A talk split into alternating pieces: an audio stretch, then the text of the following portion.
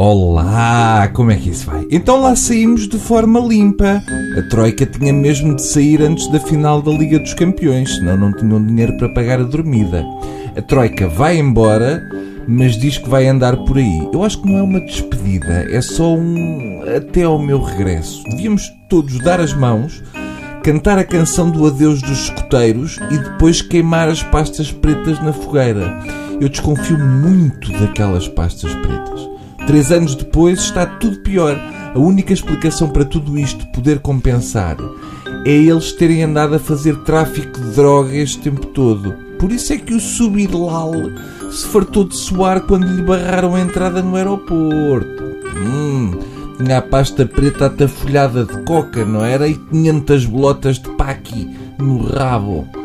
Se o Bloco de Esquerda soubesse, tinha ido a todas as reuniões. Mas eu ainda me lembro que quando a Troika chegou, estavam os portugueses todos na praia. Três anos depois, Passos Coelho anuncia a saída e ninguém ouviu porque estava tudo nas filas de regresso da praia. Um dia de praia está para nós como os concertos de Paulo de Carvalho para o nosso Primeiro-Ministro. Haja o que houver, não perdemos um.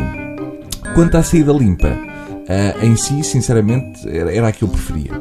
Eu não percebo nada disto, mas como o nosso Aníbal disse que preferia uma saída cautelar, eu, com o meu elevado instinto de sobrevivência, escolho o oposto. Mas também, se formos a pensar que quem anunciou que a saída era limpa foi o Primeiro-Ministro, quer dizer que é bem provável que a saída seja cautelar. Temos que ter em conta que o nosso Primeiro-Ministro gosta de nos pegar partidas. Não podemos esquecer que há 15 dias o Primeiro-Ministro disse que não iria haver aumento de impostos. A semana passada o IVA aumentou 0,25 e a TSU 0,2. Para o Governo não aumentou o IVA. O que aconteceu foi que o IVA passou a ter IVA.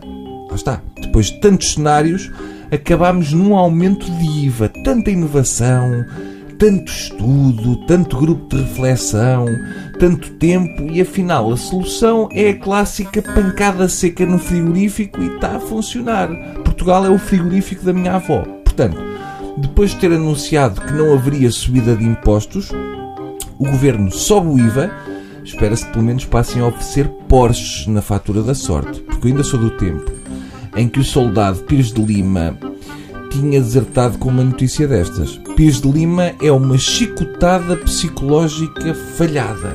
Quando chegou à equipa, o IVA estava a 23% e ele prometeu fazer tudo para baixá-lo e afinal acabou por subir. Portanto, é melhor ir buscar o Álvaro outra vez. O mais impressionante é que, segundo as notícias, eles ainda queriam subir mais e a Troika é que não deixou. O ajustamento pequeno que a Ministra das Finanças fez com os dedinhos afinal esteve para ser do dobro do tamanho. Passava daquela pilinha de rato para uma coisa de castor. Dá vontade de dizer: é pá, Troika, não se vão embora. Não nos deixem com estes malucos, está bem?